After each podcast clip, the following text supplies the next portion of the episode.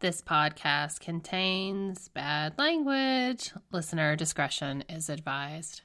Hi, everybody. Welcome to another episode of Notes on Nonsense, the weekly show with me, Meredith Atwood, where I talk about stuff. So right now it is December 3rd, and we are under about 18 inches of snow here in Massachusetts. This is not a big deal for you people who have lived in Massachusetts, but this is a big deal for this Southern girl. I'm a little stir crazy, just a little bit. It's awesome, but it's beautiful. It's very beautiful. So today is Tuesday. It marks 2 weeks to publication day of the Year of No Nonsense, my second book. It's kind of a big deal, you guys. Kind of. Not necessarily the book, but I will say the book's a big deal. But publication day is crazy. There's a lot going on. So it feels really good. It also feels very scary. Like, for example, someone from my teenage years, even younger, messaged on Instagram, she posted on Facebook, which I guess isn't really relevant. But she said that she was going to share it with her groups, and I knew her from church, and she's a very fine church woman, and I was like, oh gosh, I'm going to message her, and I'm going to tell her, like, about the book. And so I messaged her, and I said, look, my heart is good, but this book is full of language, and I don't know if it's great for your church group. And she said, honey, I can deal with some bad words. It's fine because I know your heart is good. And that made me feel really good because I was coming off a bit of a shame storm, which happened last week. So I'm not going to name any names because that's stupid. But I had approached someone about the book. I had sent this person an early release copy, and they said they were super excited about it, and they messaged me and said, I opened the book, and within the first page, there's the F word, and I am a goody two-shoes, or I have an image of that, and so that's not going to fly with my audience. And I thought, you know what, that's fine. Again, this book's not going to be for everyone, but I thought the interesting thing, it kind of festered with me for a lot of reasons, because, look, you can not use language. You can not want to be around it. That's fine. You can choose to not have that in your life. It's totally fine. But the problem I had with the way that it was conveyed to me is that there was judgment.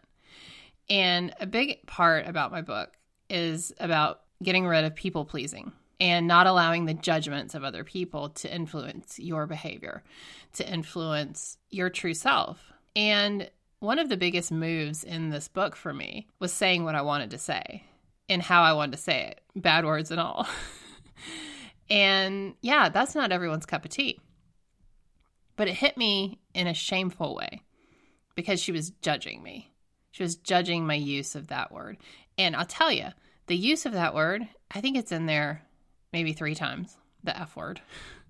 It is beautifully placed each time. Anyone can say that. And here's the thing. These same people that want to judge an author for using the F-bomb in their book are the same people that will go to an R-rated movie and sit through it where it's constant, or they're watching Desperate Housewives and they're hearing the beep, beep, beep constantly. But they're going to judge me for the book. And look, I would have much respected this instead. Your book has cuss words. My audience is not down with that. So I can't share it. But I'm going to keep reading this because I think I have some nonsense and you've got some valid points. And because honestly, I think the topic in the book is so important. And I think the people that are the ones judging me for the use of my language are the ones that need potentially this kind of message the most. I think it's interesting that I approach my longtime church person, like Sunday school teacher. She was like one of my Sunday school teachers. And I tell her, like, maybe you don't want to share this with your, church people. And she goes, honey, I know where your heart is. I can handle some language. And I thought the starkness between these two individuals was interesting to me. And all of that to say that when you're 2 weeks out from a publication of a book where you kind of poured your heart and soul and you question everything, everything you wrote, everything you shared, and you feel embarrassed about some of it at this point, 2 weeks out. And you wonder if people are going to like it. You wonder if you wrote it for the right reasons. You wonder if your motives were good, you know. And I know when I sit there and I ask myself, like, why did I write all these things? Why did I say all these things? I realize I did it because I wanted to help people. End of story. Because there's no one on this planet who writes a book like I just wrote that does it to make themselves look good. Because I'll tell you, there's not much in this book that makes me look good. There's just not. It's not that kind of book. So my motivation was not to be extreme. My motivation was to be real. And when someone says, you know, when they want to judge you for being real and for telling a story that is yours and for telling the hard stuff and for saying the hard words when they're totally beautifully appropriate. It's kind of like when your 4-year-old says the word shit when they stub their toe and you're like, well played, even though you're like, you know, you shouldn't say that. That's how I feel about this book. I feel like my choice of words is placed well and, you know, it's fine. It's fine. But this episode is not about that. I just wanted to share that because, well, I overshare. It's fine. But it's kind of where I'm at. You know, I'm very close to this book coming out and I feel very scared. And this episode is about fear, but it's also about holidays, and fear and holidays go hand in hand. So let's get on with this episode. This episode of Notes on Nonsense is Holidays Are Hard. I decided to get away from bullshit in the title, not because I was shamed, but because I'm tired of it. And the whole thing started because the book had a subtitle. What was it? How a Little Less Bullshit Can Change Your Life. That was the original subtitle of the book, not of my choosing. I didn't want to have a cuss word in the title, not to be judgy, but I just feel like that's being played out. For me, I just wasn't down with it. And so we went back and forth, and you can listen to the episode subtitles are bullshit about how that went down. But all of that to say, the subtitle used to have bullshit in it. That's why I started this trendy little podcast with bullshit in the title, and now I feel tired of it. So holidays are hard. That's today's episode. We're talking about the holidays. It's December 3rd. It's crazy, right? It's crazy, the holidays. And what is crazier is how crazy we get. And from a starting point, we are not crazy. I love my friend Britt Frank, Britt.Frank on Instagram. Follow her. She's exploding, not like in person, but in her amazing work she's doing. And I'm such a fan. And I interviewed her on the podcast. I don't remember the episode number because I'm not sitting in front of it, but scroll down to, I think, April of this year. And you can listen to that episode. If you want to have your mind blown, listen to that episode with her. So all of that to say, you are not crazy. Part one, going into the holidays. This is December 3rd. I've said that like 50 times. Like, I never say the date on the podcast, and for some reason, I keep saying it. I think it has to do with this book launch. But anyway, this is the time of year where we establish some really awkward, terribly set boundaries. And we do it with ourselves. We fail to set boundaries is probably a better term. And we fail to set boundaries with other people for sure, but we fail to do it with ourselves. We fail to keep the promises that we so desperately want to keep to ourselves. And the way this works is the holidays are so stressful for a myriad of reasons, like 18 inches of snow outside. That's one of them that I had not anticipated. But, you know, family and money and cold and vacation and not vacation and everyone's sick. I mean, my house is like an incubus of a viral plague. Is that the quote from Devil Wears Prada? The boy child was sick. The husband is now sick, and I'm just pounding 10,000 milligrams of vitamin C like it's candy, just like trying to ward off this sickness that just cannot hit me right now. I cannot have it. But the holidays are hard. And I think acknowledging that simple fact that we as a populace are about to embark on a difficult time just in the year, but it's not an excuse to ruin ourselves. It's not an excuse to hate ourselves. It's not an excuse to eat all the garbage that we don't actually want to eat. Look, if you want to eat all the garbage and that's not a big deal for you, go ahead. Seriously, it doesn't matter to me. But I know that I have a semi-health conscious audience here, and many of us don't want that. We really, truly don't want the pie. We don't want the cakes. We don't want all the booze. We just don't truly at the core want it. But yet we go to an event or a party and we find ourselves just, you know, drowning in it. And so my challenge for you during this time is to really focus on where you are right this minute, not focusing on, I just got to get through December so I can get to the new year. Flip that stinking thinking, because the new year is just another day. New Year's resolutions are garbage, you guys. Listen to the last episode about kids are really BS, because that was actually about resolutions. I just wanted some more listens. Actually, I think it was 2 episodes ago. But listen, the new year is, yeah, it has a feel to it. It's like, oh, thank goodness, a fresh start. And I don't dislike the new year for that very reason. I'm all about a fresh, clean page of paper and writing your own story and starting over, tearing up the script, doing all these things to change where you are and where you're going and to have a clean slate. I totally get that. But we don't need to blow up the bridge for the last 27 days of the month. We don't need to harm ourselves. We don't need to dig ourselves a hole so deep that we're having trouble digging out of it.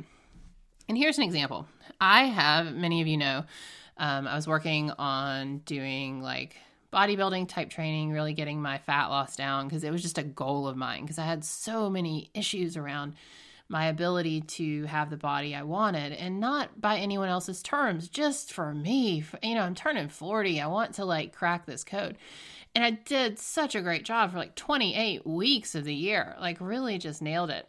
And then I had some things happen and I started just eating trash. And what I've realized through this year of therapy and basically the year of no nonsense, figuring out what's going on with me, a lot of it has to do with anger for me. So when I am put in a position where I'm angry, or I feel myself experiencing anger for, you know, righteous or wrong, it doesn't matter, I eat.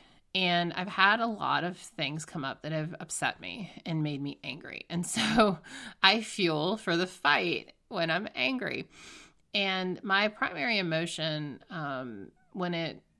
just as my personality type, my primary emotion like tends to be anger. You know, it's really lovely.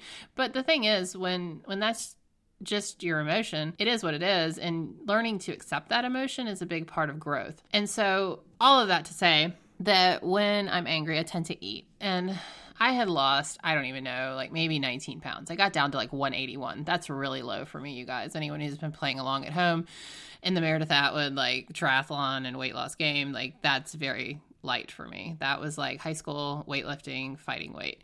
So I got to 181 and I promptly decided to completely fuck that up. You know, I got there. I was like, oh, scary. Everyone says how good I look. I'm posting bikini pictures on Instagram. It's freaking me out. Boom. Time to fuel up for the fight. I'm angry. I used like a situation that I encountered as an excuse to just eat trash. And I ate trash from like the last weekend in September until like a couple of days ago. Like I just did. I just ate whatever I wanted. And you might say, what's the big deal? Eat what you want. Intuitive eating, whatever. No, not for me. Because I don't have an off button. It's just like alcohol. I've not learned that off button. And maybe I can. Maybe I have trauma to uncover and to overcome, and then I'll figure it out. But this is where I'm at right now. So the holidays are hard for me because I'm going into this season trying to get my nutrition back on track because it makes me happy. It makes me feel good. And I'm going into the season of all the candies and cakes, and I'm like, oh, I'm going to eat this turkey and rice because this is what makes me feel good. And so it's hard in that regard. But here's my whole point is I know what makes me feel good. I know what makes me trust myself. I know what makes me proud. It's hitting my workouts. It's eating well. It's sleeping. It's like taking care of the things that I've neglected for 2 decades when I was really like drunk and practicing law and not doing good for myself or my family for that matter. And so focusing on these things is part of the holidays being good for me. And I talk about this all the time. I quit drinking. I actually have a soberversary coming up 4 years, December 12th, without a drink. And I stopped drinking in December to prove this very fact to myself. And I pitched an article to one of these sobriety outlets a couple of weeks ago. And they were like, we're not going to publish anything that says you should quit drinking at the holidays, because the holidays is the time when people, drink the most. They need it the most. They're highly depressed. And I thought, wait a minute, like just pause for 1 second. I mean, I'm no scientist. That's my husband. But if the holidays are the biggest time for depression, depression has been greatly linked to anxiety and alcohol, and then suicide rates are higher at the holidays, and then suicide is also linked to substance abuse. Ipso facto, if we quit our addictions at the holidays, what does that do to those numbers? What does it do to depression? What does it do to suicide attempts? What does it do to these major things that are so unspoken in our society? You know, that's the question I have. Yeah, maybe people shouldn't try quit drinking at the holidays. I don't know why. I think any time you struggle with something, now is precisely the moment to deal with it. Now, right now. I don't care what day of the month it is. I don't care what day of the year. I don't care if it's Christmas Day and you're like, hey, I'm getting sober on Christmas Day. That's a big freaking gift you can give yourself, by the way, if you're struggling with that. And that's all of that to say, like, and I say that a lot, all of that to say. That's one of my favorite things to say, so I'm just going to say it. All of that to say, sobriety is not for everyone. Look, alcohol may not be your nonsense.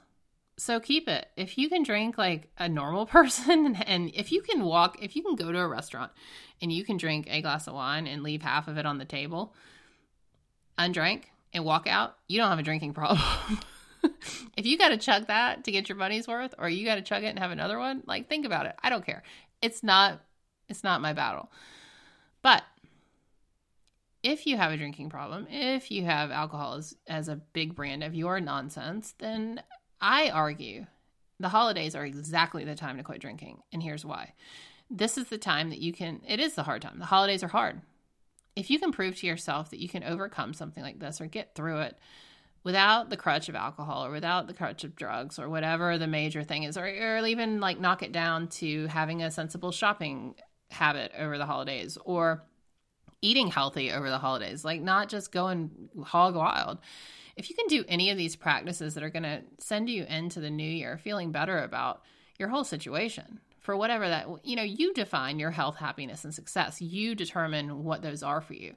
And so if you can set up yourself on your terms for what makes a good 2020, what starts January 1, like feeling great, you've done a lot. And so my challenge for you is on December 3rd, since I'm going to say that 150 times on this episode, my challenge for you is to take these next 20 whatever days. I think I said 27, but that's really some fuzzy math. I think it's 28 days. Take this next month and do it right now. Do whatever it is, whatever thing you're thinking, I just have to get through the holidays with this behavior. And then I have the new year. Whatever it is that you're saying that about, now's the time. I promise you, I do not regret a single second of quitting drinking during the holidays. I tell you, it made for a really hard New Year's Eve. It did. I sat there, and I think actually I had an O'Doul's on New Year's Eve. I had a non-alcoholic beer, which, you know, the sobriety community will say, well, that actually has some alcohol in it. But my sobriety date is December 12th because I took one sip of that O'Doul's on New Year's Eve, and I thought, no, this is not real beer. Real beer is what I'm after. I hate the taste of this crap. I want the buzz. I want the hangover. I want all of that. And I stopped, and that was it. That was the last, you know, alcoholic type paraphernalia I've had. But I rang in the new year, and I woke up on January 1, and I knew that I could do anything. I truly did. My grandmother passed away a month later. In February, month and a half. And as I drove down to Savannah to be with her, my mom and I were with her while she passed away. I was sober. And I told my mom while we were sitting there, I was like, you know, if I was still drinking, I would probably have wine in here. Like in the room with my grandmother while she was dying, like, honestly, I would have smuggled it in. And knowing my grandmother and knowing who she is and what she was about, that would have been a disgrace to her last moments. And because of my sobriety, I was able to be there with her, and I was able to be fully present. And that is the gift of sobriety. That is the gift of not binging yourself into oblivion, drinking, eating, porn, whatever, shopping. When we are numbing whatever we're doing, we are not living. And look, I like to numb out like anyone else. And that's why I've been binge eating for several months, which I haven't been the last 3 days. So and do what I can, because I realized it was December and I love to get my act together in December. It starts my new year off so amazing. And I hope the same for you. I hope you do survive the holidays. The holidays are hard, but don't make it harder. Don't make it harder on yourself by just like letting whatever fall down. Don't, get your workouts in if they're important to you. Get your reading in. Do the things that matter to you, because then you're turning the corner to your year of no nonsense in 2020, really feeling good. So thank you all for listening. I hope we all survive these holidays, and have a great, December 4th. Until next time.